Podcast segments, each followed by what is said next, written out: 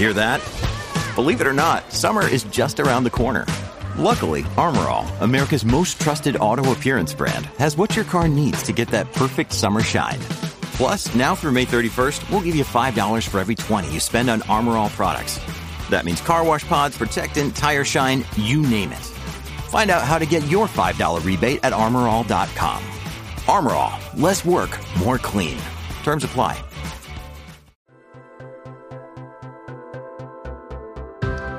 Everyone. Welcome to Ask Us Anything, where popular science answers your most outlandish, mind burning questions. From what the universe is made of to why not everyone can touch their toes. I'm Rob Verger, PopSci Technology Editor, and I'll be your host for today. And I'm producer Jess Boddy. Rob, welcome. Hello. Hi, thank you so much for having me. Oh, it's my pleasure. I hear that we're shifting gears, so to speak, a little bit with this episode. Um, are you ready to talk about cars? I sure am. I love the car puns, as you can see. and I'm so honored to be guest hosting. So thank you so much for having me, Jess. And, uh, you know, I sure hope I don't crash and burn. Oh, goodness gracious. I'm going to actively brace myself for 10 minutes worth of car puns. Absolutely. Sorry about that. Okay, No well, pedal to the metal. oh, Rob. In this episode, we're going to talk about vehicles that are fast, shiny, and ridiculously expensive. They are supercars. yeah, that's right. I heard you got to drive one this summer. I sure did. I got to borrow a McLaren GT supercar for a weekend, and the vehicle I tried out cost around a quarter of a million dollars. That's wild. That's a lot of money. It is. but um, yeah, I guess my question is what even is a supercar? Well, buckle your seatbelt, Jess, because I'm going to tell you all about it after a quick commercial break.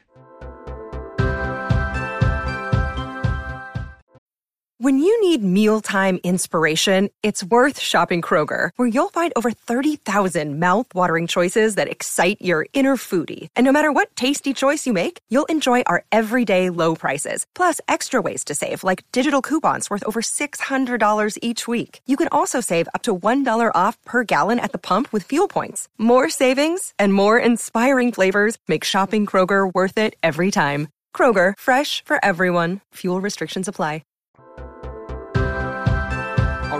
Back. Let's talk about supercars. Yes, let's do it. Okay, well, actually, before I get ahead of myself, I want to talk a little bit about regular cars for context. So, I drive a used Subaru Forester. It has over 100,000 miles on it, and in the past, I've driven vehicles like a Nissan Sentra and a VW Jetta. My mom drives a Toyota Corolla. Uh, what about you, Jess? Yeah, good question. I I've been a Ford gal my whole life. I learned to drive on a big fire engine red uh, Ford Expedition. It was like a tank. It was massive.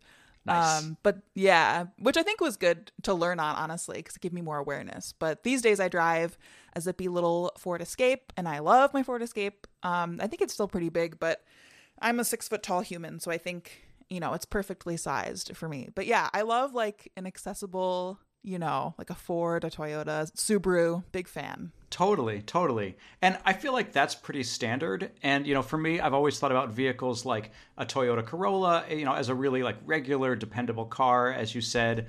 You know, and if I'm on the highway and I see a vehicle on the road that's like a BMW or a Mercedes or a Cadillac or a Lexus, mm-hmm, something mm-hmm. like that, I, I always think like, oh, fancy.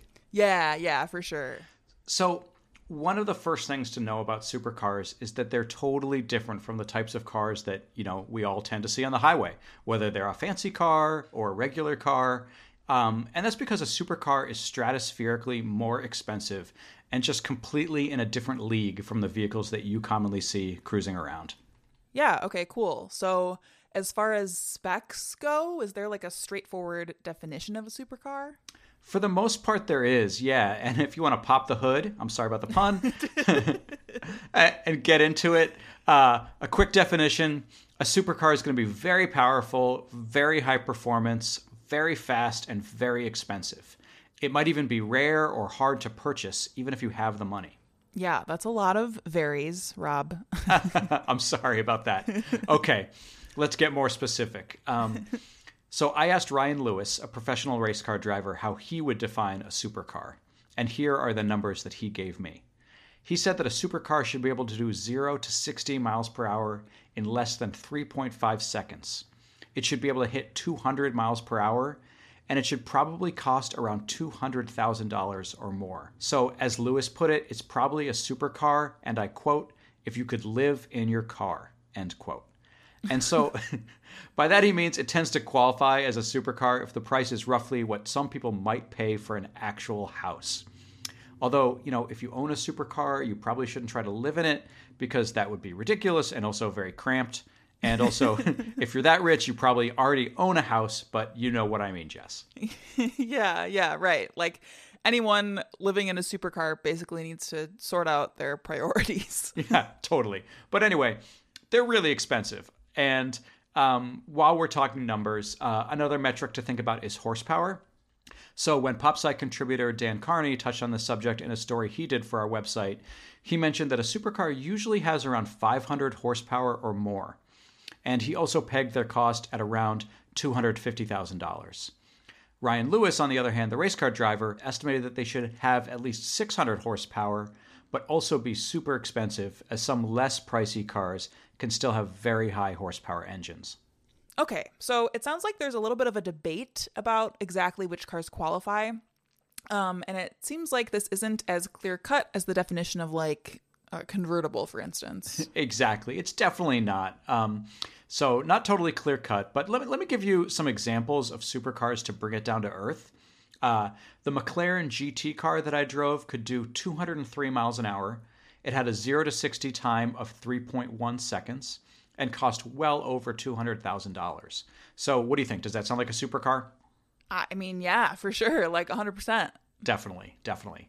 Um, and you also find brands like Lamborghini and Ferrari make supercars too, of course. Yeah, okay. I would expect that for sure. Um, so we've talked about stuff like speed, power, and cost, but is there anything else that helps define or describe even what a supercar is? Yeah, that's such a great question. Um, Ryan Lewis mentions that you can't always just focus on the numbers alone, and that's for a couple reasons. Uh, some cars, like a Chevy Corvette, might have very high horsepower engines, but if a vehicle is too affordable and too common, then some might not consider it to be a supercar because they're just kind of pedestrian. Um, and I know that sounds kind of snotty, but that's like the reality of the supercar world. Right. But when it comes to a vehicle like a Ferrari or a Lamborghini, they have what Lewis describes as, quote, a soul to them or a feeling. And some of that feeling and soul comes down to the fact that they just can be hard to get and rare, especially at the moment, anecdotally speaking. Okay, yeah. So a supercar is like a vibe. but uh it's yeah, it sounds like you're kind of saying that rich people love buying things that are hard to acquire and that other rich people may not be able to buy.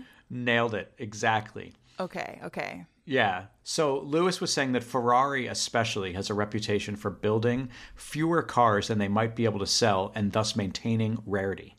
Yeah, exclusive. I think they do that with like purses and handbags too, now that I think about it. Um, that makes but, sense.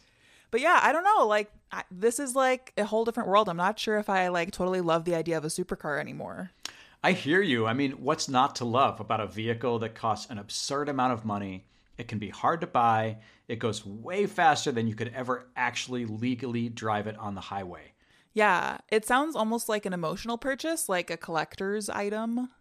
Yeah, there are definitely feelings and emotions involved, and certainly questions of status as well. You know, one more thing to mention is that back when I drove the McLaren, I interviewed another race car driver, J.R. Hildebrand, who mentioned to me that supercars tend to be vehicles that are so high performance that you really need to let it loose on a racetrack to totally experience what it can do. So, in a sense, these vehicles may be more at home in that kind of controlled environment where they can just zip around very, very quickly in like a high performance way as opposed to just cruising down the highway. Yeah, that makes a lot of sense. And is that how you felt driving the McLaren? What was it like? It is totally.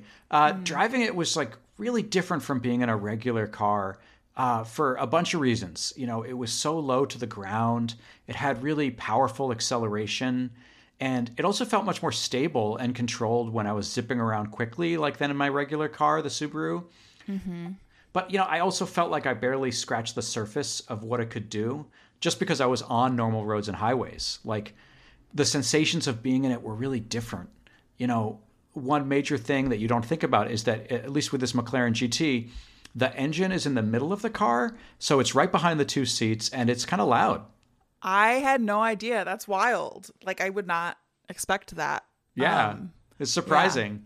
totally. But but yeah, so anyway, what's what's the verdict? Do you think you'd like to own one of these someday? I mean, it's such a funny question because you know I'll never be able to afford one, like like most people. You know, um, you know I might get to try driving one out someday though, and that would be fun. Um, but you know, the best I can hope for in life is someday maybe just driving like a nice regular car, like we were talking about earlier, like Yeah. a new Toyota or Subaru. You know, something practical, maybe something electric one day. Like that's what I dream of. Yeah, I totally hear you. And you know, there's always the subway or as we say here in Chicago, the L. Absolutely. Yeah, I think a, Yeah. a MetroCard swipe in New York City is like what, 250, 275? Totally, yeah. Awesome. Well, Jess, thank you so much for having me. Um, I hope you learned something about supercars. I really had a lot of fun talking to you. Yeah, this was great. I, I learned a lot about supercars. Um, and I learned that I will never own one and that if I did, I shouldn't try to live in it. Yeah, just just drive it if you own it. Don't live in it. Yeah. Thanks, Rob. Thank you. Ask Us Anything is a popular science podcast. We're available on all major podcast platforms, so subscribe wherever you're listening now. And if you like what you hear, please rate and review us on Apple Podcasts. It helps new friends find the show. Ask Us Anything is written, researched, and produced by all of our hosts. Audio production, engineering, and mixing is done by me, Jess Boddy. Big thanks to Grace Wade and Lauren Leffer for keeping our facts straight, Katie Beloff for designing our logo, and Billy Cadden for making our theme music. If you'd like to submit a question to Ask Us Anything, shoot us an email at ask at popsci.com. Thanks for listening.